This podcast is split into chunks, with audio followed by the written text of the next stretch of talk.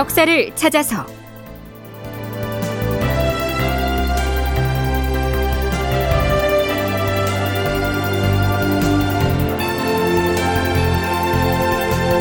제 989편. 멀고도 험한 국가 재건의 길. 극본 이상락 연출 최홍준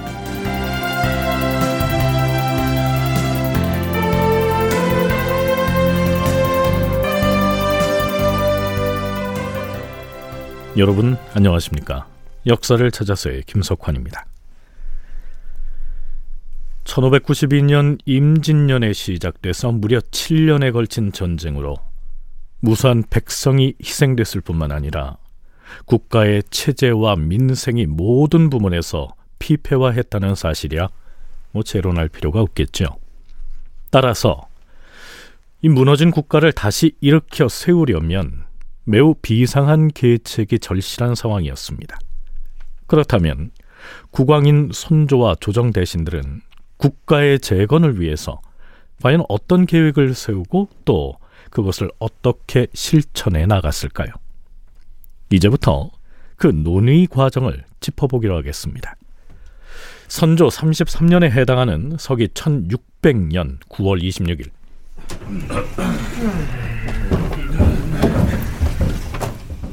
비변사 당상관들이 속속 편전으로 모여듭니다.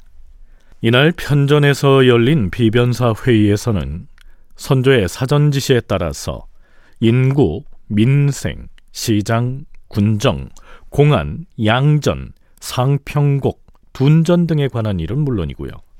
관리들의 복장 규정이라고 할 복색 문제에 이르기까지 거의 모든 문제들이 논의됩니다. 주상 전환합시오!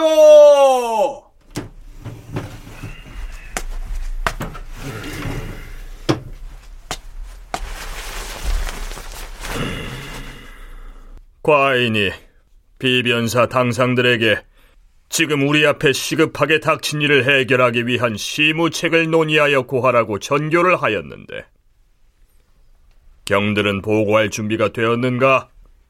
예, 주상전하. 그럼 고해보라. 여기에서 잠깐. 지금 선조에게 전후 복구 대책을 보고하려고 하는 이 회의에는 비변사의 구성원들이 모여 있습니다. 근데 좀 이상하지 않습니까? 본래 비변사는요, 외적의 침입을 받았을 때 화급한 국방 문제에 대처하기 위해서 임시로 만든 기구지요. 그런데 이미 전쟁이 끝났는데도 왜 아직까지 이 비변사가 존재하고 있는 것일까요? 국가의 중대사는 예전 같으면 의당 의정부에서 논의를 해야 할 것 같은데 말이죠. 자, 이 대목에 대해서 서강대 계승범 교수와 총신대 송웅섭 교수의 설명을 듣고 나서 이야기 이어가기로 하죠. 비변사라는 게 말 그대로 변방을 대비하기 위한 특별 관청인데 16세기 중반쯤에 이제 북쪽 여진족 뭐 그걸 막기 위해서 세우기도 하고 뭐남 뭐 하여간 뭐 하여간 변방의 소요 사건이 잦으니까 그걸를 전담하기 위한 특별 기구인데 그러니까 이건 상설 기구는 아니었어요. 근데 이게 외란 때는 전쟁 중이니까 이 비상설 기구가 상설 기구화 하죠. 그 전쟁 이야기니까 비변사에서 모이는 것이고 그러니까 의정부가 의정부에 있는 사람들이 다 비변사 역할을 하는 거예요. 그래서 오히려 전쟁을 겪으면서 비변사는 훨씬 비대해졌고 조선 후기 내내 비변사가 거의 최고 의정기관 역할을 하는 것이죠. 처음에 비변사의 등장은 그 명종대 그 삼포회란과 같은 이런 그 어, 외구의 발호를 저지하는 데 있어서 보다 효율적인 정책과 뭐 명령을 수행하는 이런 차원에서 처음에 이제 등장을 했던 것인데 어, 이후 이제 전쟁을 거치면서는 비변사의 의정들이 그리고 대신들이 이제 참여하면서 국정 전반을 논하는 기구로 비변사가 이제 성장을 하게 되고요.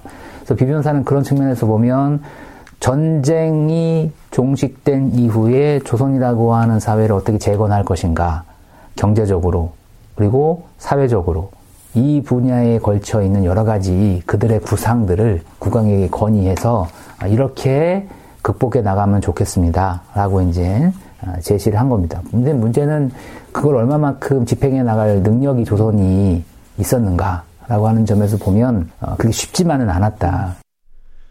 자, 이처럼 비변사가 거대 의정기구로서의 기능을 수행하는 쪽으로 변모한 것이다. 이런 얘기죠.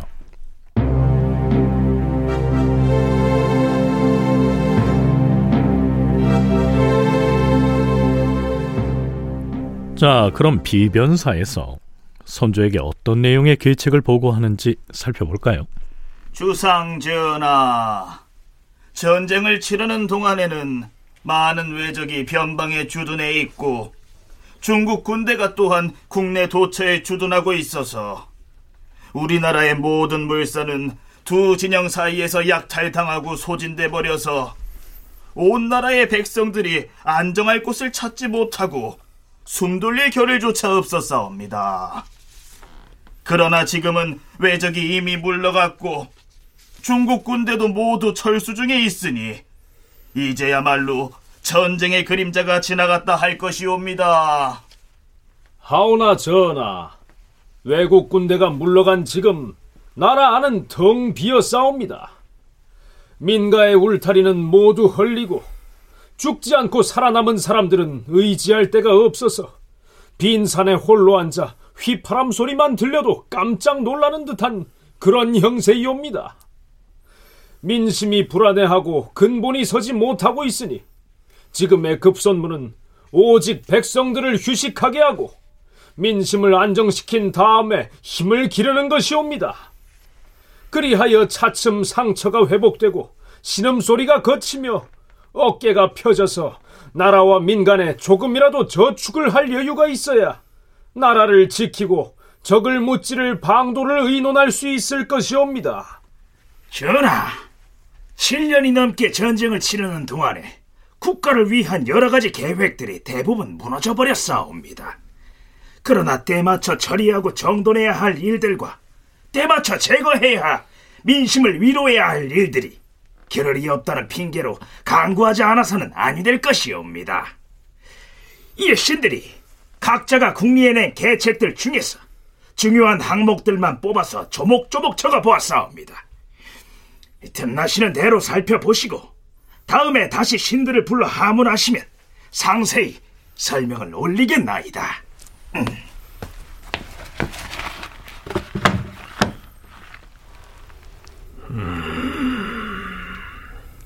비변사 당상들이 저마다 나라를 다시 세울 계책을 궁리해서 그것을 모아 문서로 작성하였다. 그럼 어디 의견을 낸 대신들이 각각 설명을 해보라. 예, 주상 전하.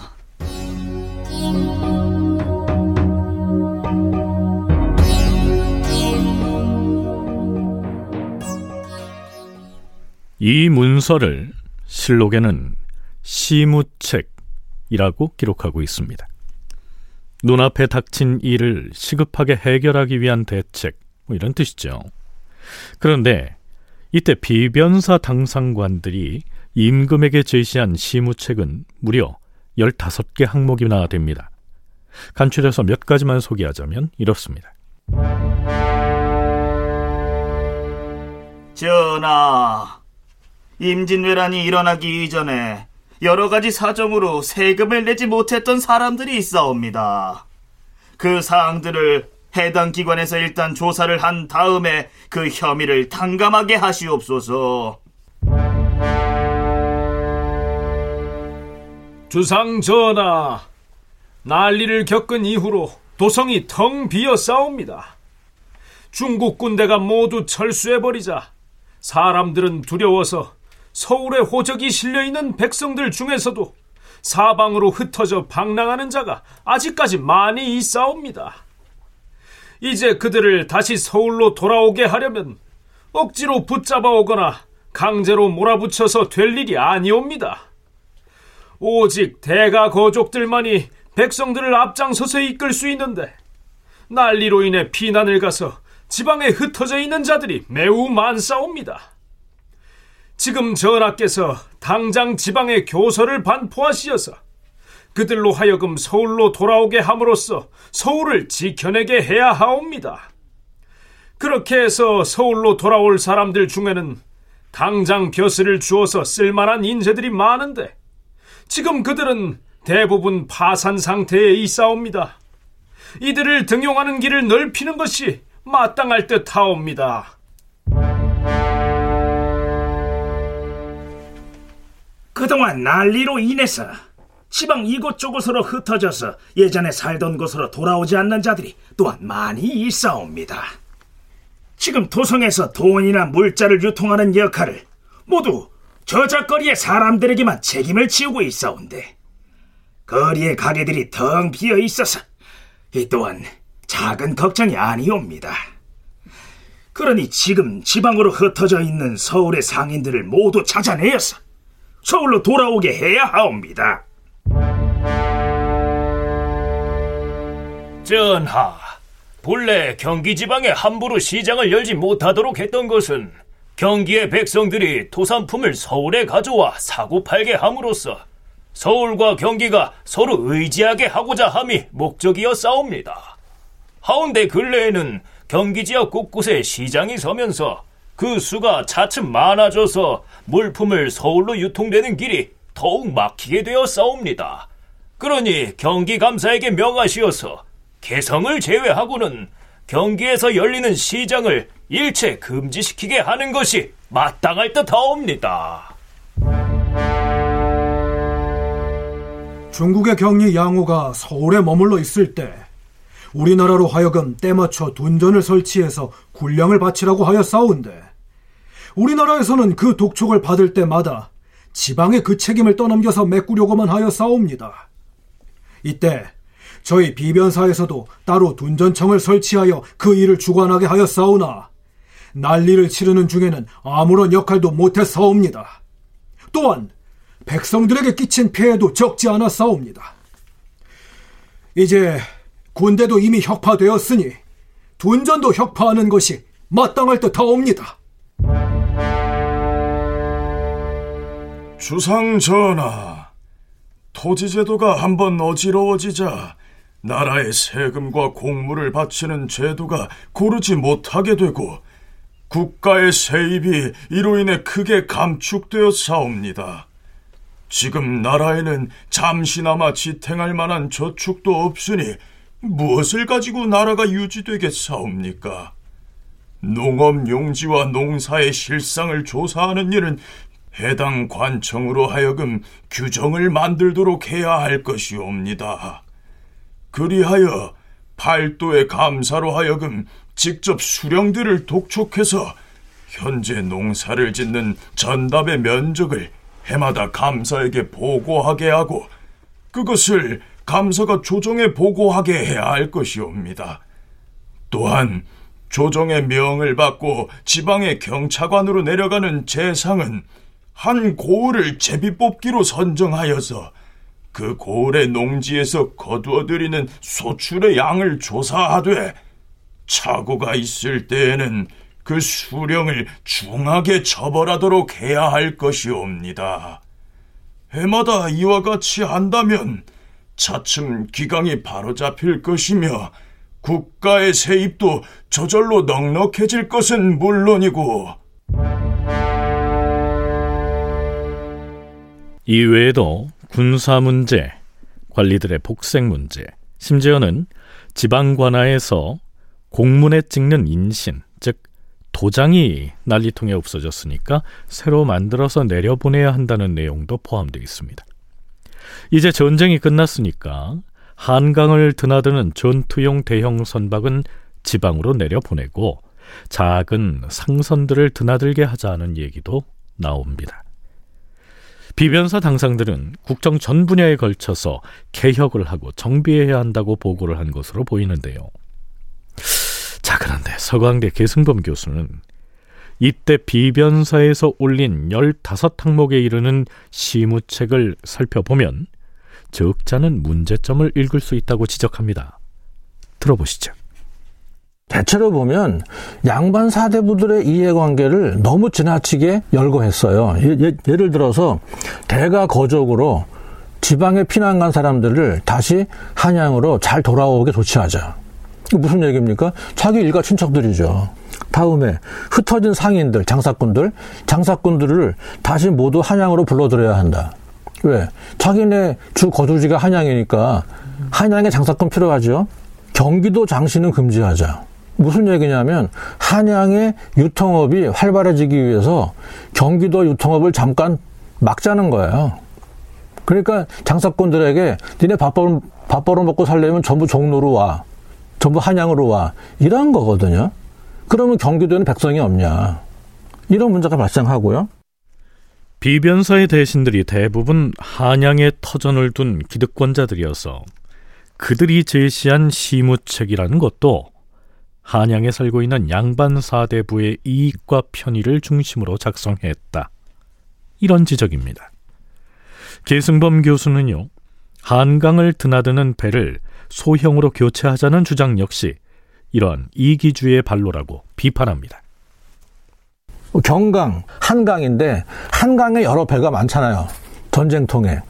근데 이제는 이 군선을 혁파하고 큰 배들은 경기 그, 그 경기 수용으로 배치하고 한양은 다시 조그만 배로 하자. 이런 이거 무슨 얘기냐면은 한강에서 배, 한강에 배를 띄워서 운송하는 게 굉장한 이권이거든요. 근데 전쟁통에 이제 지금 완전히 이제 다 군선으로 증발됐던 거 다시 돌려다오. 이런 내용이니까 물론 이런 내막을 모르고 딱 보면 아 비변사가 일을 열심히 하네 이렇게 느낄 수도 있지만 이런 걸 알고 보면 야 철저하게 한양 거주하는 양반 사대부들의 입속을 챙기기 위한 거구나 이거를 금방 알 수 있는 거죠. 그러니까 아주 이기적이고요 제한적인 것이죠. 비변사의 시무책에 이런 의도가 숨어 있다는 것입니다. 임금인 선조는 대신들의 시무책에 대해서 우선 국방 문제를 언급하죠. 임진년에 난리가 나면서부터 부랴부랴 새로 제정했던 구차스런 법령들과 사목들은 훈련 도감과 관계되는 것 이외에는 일체를 혁파하도록 하라. 군사 문제에 있어서는 지금은 전쟁이 진행되고 있는 상황과 다를 바가 없으니 평온한 시기라고 생각해서는 아니 될 것이다. 군사들에게 진법과 무술 연습을 시키는 일을 여러 달 동안 실시하지 못하였는데 국방을 염려한다면 이리 해서는 아니 되는 것이다. 궁궐을 수비하는 금군을 정비하는 일에 대해서는 그에 대한 규정이 법전에 있는데도 병조에서 거행을 하지 않고 있으니 이것은 아니 될 일이다. 병조 판서는 다시 살펴서 시행하도록 하라. 한편 이때에 이르러서는 서울에서 지방으로 출장 가는 관원들이 도중에 역마를 갈아타고 숙박을 하던 역참이 모두 허물어졌고 영로 자체가 폐쇄돼 버렸다. 그 때문에 조정에서 지방 수령에게 어명을 전달할 때에는 궁궐을 지키는 금군을 시키거나 혹은 파발을 보내곤 하였는데 중간에 지체되어서 공문이 전달되지 못하는 사례가 빈번하여 적자는 걱정거리였다. 그래서 임금이 교지를 내렸다. 중국 군대가 우리 땅에 주둔해 있을 때에는 그들의 침탈이 심했기 때문에 영로가 끊어졌으나 지금은 철군을 하여 돌아가고 없으니 다시 시행할 수 있을 것이다. 병조에서는 영로 복원에 대한 지침을 마련하여 각 지방으로 통하는 역참을 속히 복구하도록 하라. 다큐멘터리 역사를 찾아서 오늘은 여기까지입니다.